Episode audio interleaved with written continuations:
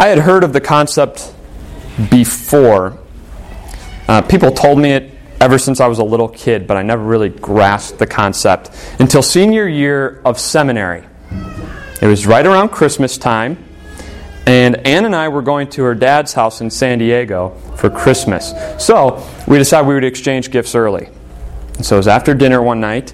We had cleaned up, and I, I took my present and I gave it to Ann. And I watched as she opened it. I watched as she opened those tickets. I, gave her two tickets to the Broadway musical The Lion King in Milwaukee. So I watched as she opened those tickets, and her eyes got bigger, her smile grew larger until finally she just broke down and cried. And I'm not talking like just, you know, a tear down her face. It was sobbing. She was so excited. I learned it that night. Theo Epstein learned it in 2004. Who's Theo? Theo is in charge of baseball operations for the Chicago Cubs. Before he was for the Chicago Cubs, he was with the Boston Red Sox.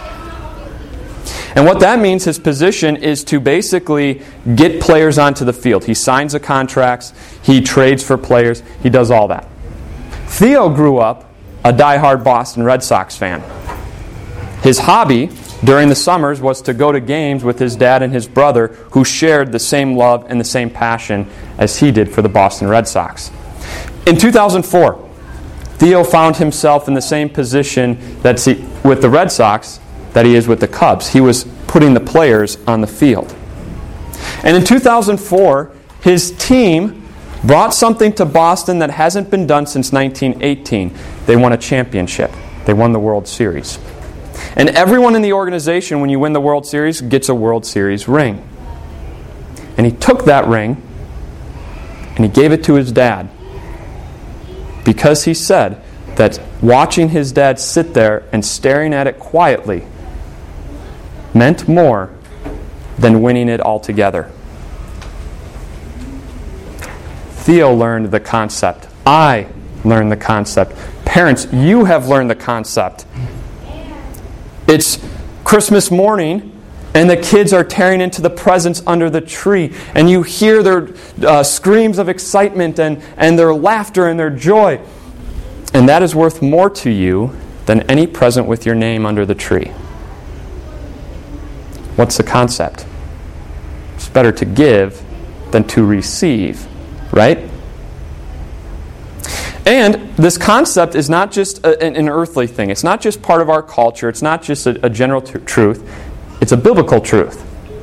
In Acts chapter 20, we are told, In everything I did, this is Paul talking, in everything I did, I showed you that by this kind of hard work, we must help the weak. Remembering the words the Lord Jesus himself said, It is more blessed to give than to receive.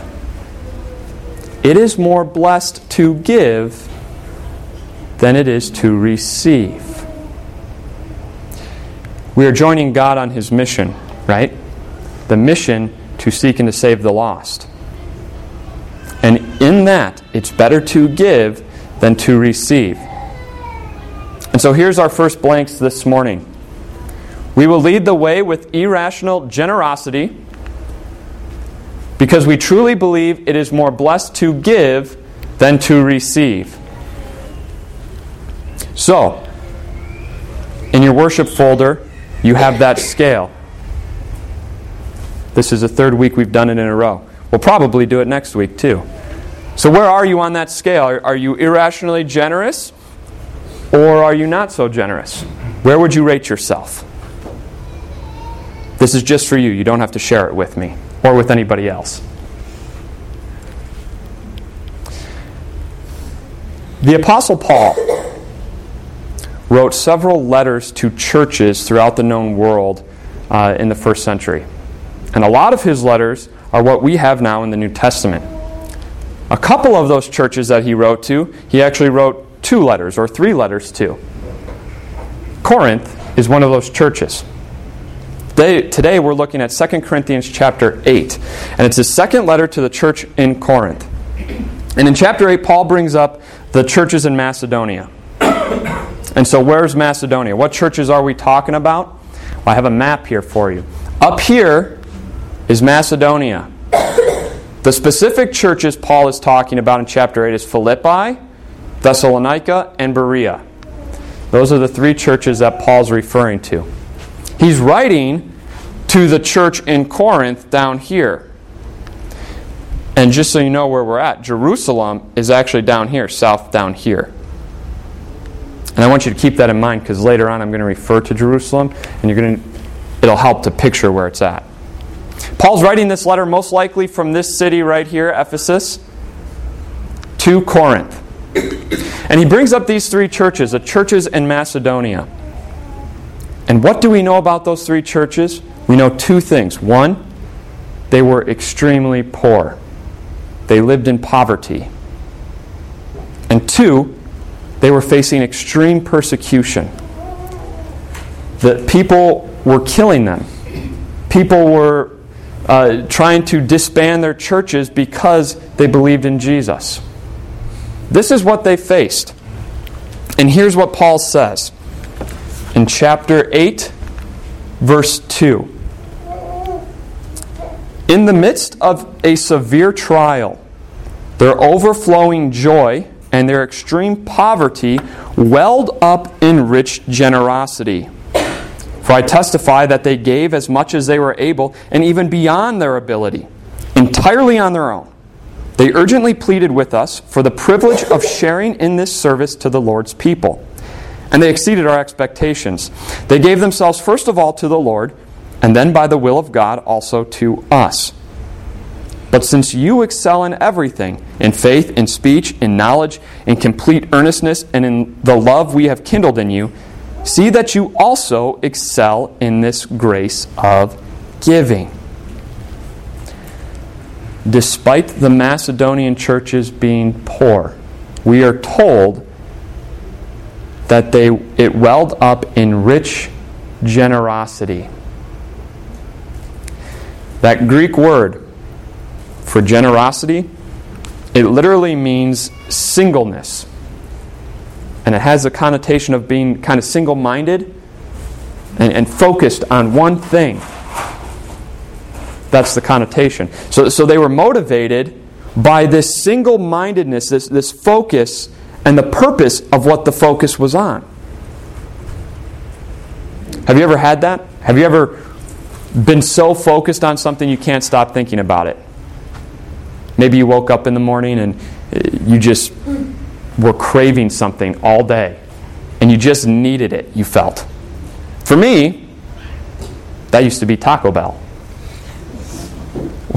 Uh, a couple of years ago, I would wake up and think of that cheese, bean, and rice burrito. And I would just think about it all day long until finally I broke down and went. And it wouldn't matter if I had to drive 20 minutes one way just to get this cheese, bean, and rice burrito.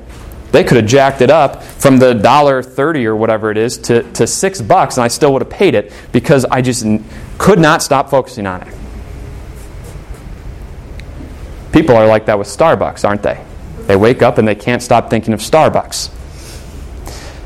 Maybe you can remember back to when you and your love were all had the fuzzy feelings and everything you woke up after your first date and all you could think about were, was your, your love and, and him and her and everyone you talked to was about this awesome guy, this awesome girl that we went on a date with, and, and you couldn't think of anything else. That's how the Macedonians were about Jesus, about this message of Jesus.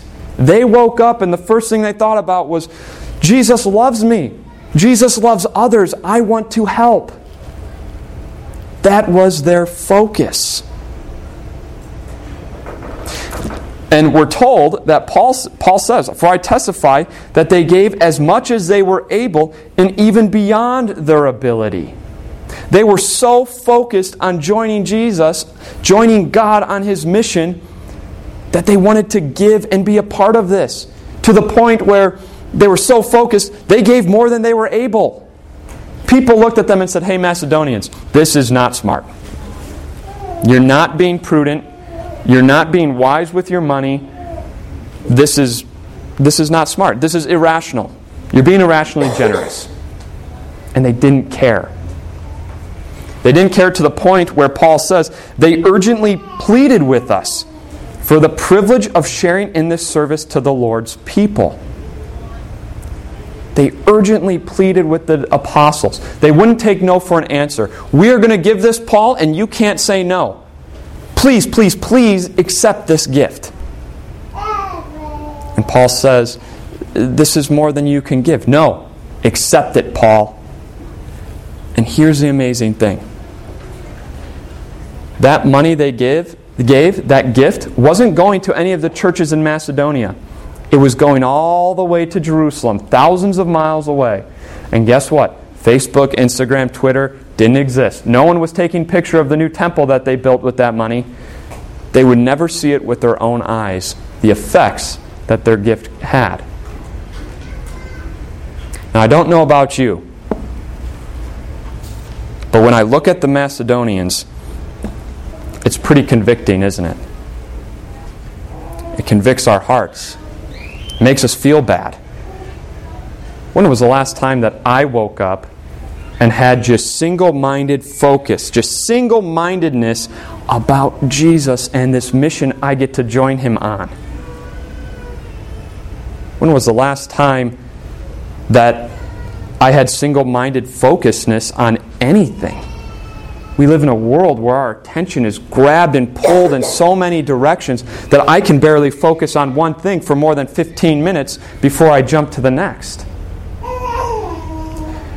When was the last time that I was so thankful for what Jesus has done for me that I wanted to be generous?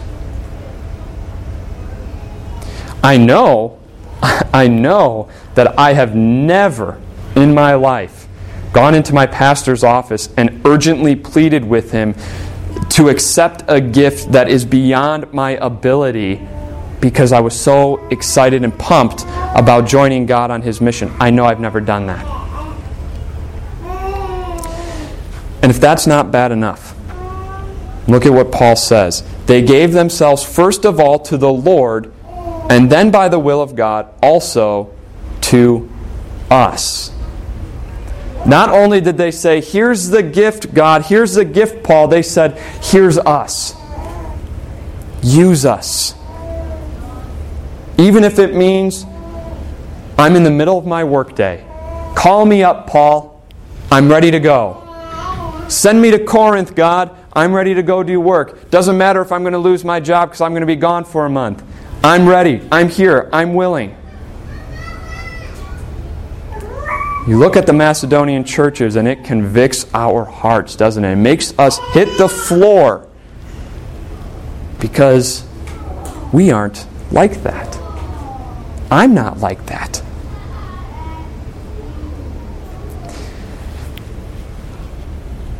Imagine for a second that it's before Genesis chapter 1. God is there looking out at his blank canvas that he's about to add his masterpiece to. God is sitting there and he's contemplating something. He's focused on something. And it's not the beautiful creation that he's about to create. And yet he creates it. Let there be light, and there's light. By the end of Genesis chapter 1, everything's created. Here's the world. His focus still hasn't changed. Thousands of year, years later, his focus still hasn't changed. When the time fully came, God sent his son. The focus still the same. Single minded focus, single minded. He had one purpose, and that's all he could focus on, and that was saving you from before the creation of the world, God had your salvation planned out. That was his purpose. And that's all he could focus on. And as Jesus lived on this earth like a human being, he knew what was coming. He knew the beatings were coming. He knew the, the whippings were coming, the rejection. He knew the nails were coming that were going to hang him to the cross. And yet he never lost focus. He was here single mindedly on one mission, and that was to redeem you. And that's what he did. And here's the amazing thing about our God, isn't it? Is that He's so big, He's so powerful, He's so almighty, far and beyond us, that His focus can be more than on one person, right? He can have 100% focus on you, and He can have 100% focus on me, and 100% focus on your next door neighbors, the ones who don't know Jesus. And that single minded focus doesn't stop now. Yes, you believe in Jesus. Yes, you believe that you're going to heaven because of what Jesus has done for you. But God's single minded focus isn't done yet. It won't be done until you are in heaven, standing next to his side. That's what our God has done for us. That's what God does for us and keeps doing for us. He's single mindedly focused on our salvation. And it's not just us. It's for the world. And so we get to join God in this mission. What an amazing opportunity. And to do that, we are able to be irrationally generous, aren't we? God has given us everything that we have for this mission. But what happens? What stops us? We sit and we think, well, if I'm irrationally generous, I'm, I might run out. And then what? There's a story about Winnie the Pooh, actually. Winnie the Pooh one day was trying to get into this hole in a tree because there was honey in it. And he couldn't fit in because Pooh Bear is a little chunky. So he couldn't get in, and, and next thing you know, Piglet comes running down and says, Hey, Pooh, what are you doing? I'm trying to get the honey in the tree, he says. Piglet said, I can help you. So Piglet climbs up to the hole in the tree and he bends down to get some, and an acorn falls out of Piglet's pocket and lands at the bottom of the tree, making a musical sound. Ding! Piglet looked down at Pooh and, and he thought that was pretty cool. So Piglet drops another acorn. And pretty soon, Piglet's dropping all these acorns, making all this beautiful music, while Pooh's on the ground dancing. Next thing you know, Tigger comes uh, bouncing over, and he's loving it, and Piglet's dropping away all these acorns. Pretty soon, Piglet runs out of acorns, and he says, Hey guys, I got a whole stash at my house. Should I go get them? Yeah, go get those acorns. Piglet runs to his house, grabs the acorns, comes back. He's dropping all these acorns. Pretty soon, the whole forest is out there dancing. Roo, uh, Kanga, all of them dancing away as Piglet's dropping all these acorns. But pretty soon the stash runs out. Piglet's been a little too irrationally generous. Oh no, Piglet said. This was my hibernating food. This is what was going to get me through the winter. What am I going to do? And so the gang sits and they think and they think, and pretty soon someone says, I'm going to call Christopher Robbins. Christopher Robbins comes out, cuts down the tree, and all of Piglet's acorns given back to Piglet. And not only that, but what did Christopher Robbins bring? A picnic for everybody. We know the creator of the world. We know the one who created time. We know the one who created uh, wealth and money. And guess what? He's more powerful than Christopher Robbins. He can make money and time come out of wherever he wants to come out of. And guess what? A lot of times, when we're irrationally generous, not only does he bless us with uh, more money and more time, but he blesses us with blessings we don't expect. Just like Christopher Robbins brought the picnic basket. You see, we know the creator of the world, we know the provider and we can trust that He's going to take care of us. But did you notice something about what Paul said? If you notice in these verses here, Paul never says how much the Macedonians gave. It's not there. Why? Because at the end of the day, God doesn't need your money, does He? At the end of the day, God doesn't want your money. I don't need your money. Peace doesn't need your money. What does God want? He wants your heart. right? He wants your heart to be so in love with this message. He wants your heart to be so overcome with awe and amazement that Jesus was so single mindedly focused on me from before the creation of the world. He had my salvation planned. And not just me, but everybody. He wants us so focused on that and so in love with that message that it'll naturally flow out of our hearts. It'll naturally flow out of our hearts. So, how do we get there? How do we grow to be that irrationally generous? Well, we grow in grace. Acts chapter 4 says, With great power the apostles continued to testify to the resurrection of the Lord Jesus. And God's grace was so powerfully at work in them all that there were no needy persons among them. From time to time, those who owned land or houses sold them and brought the money from the sales.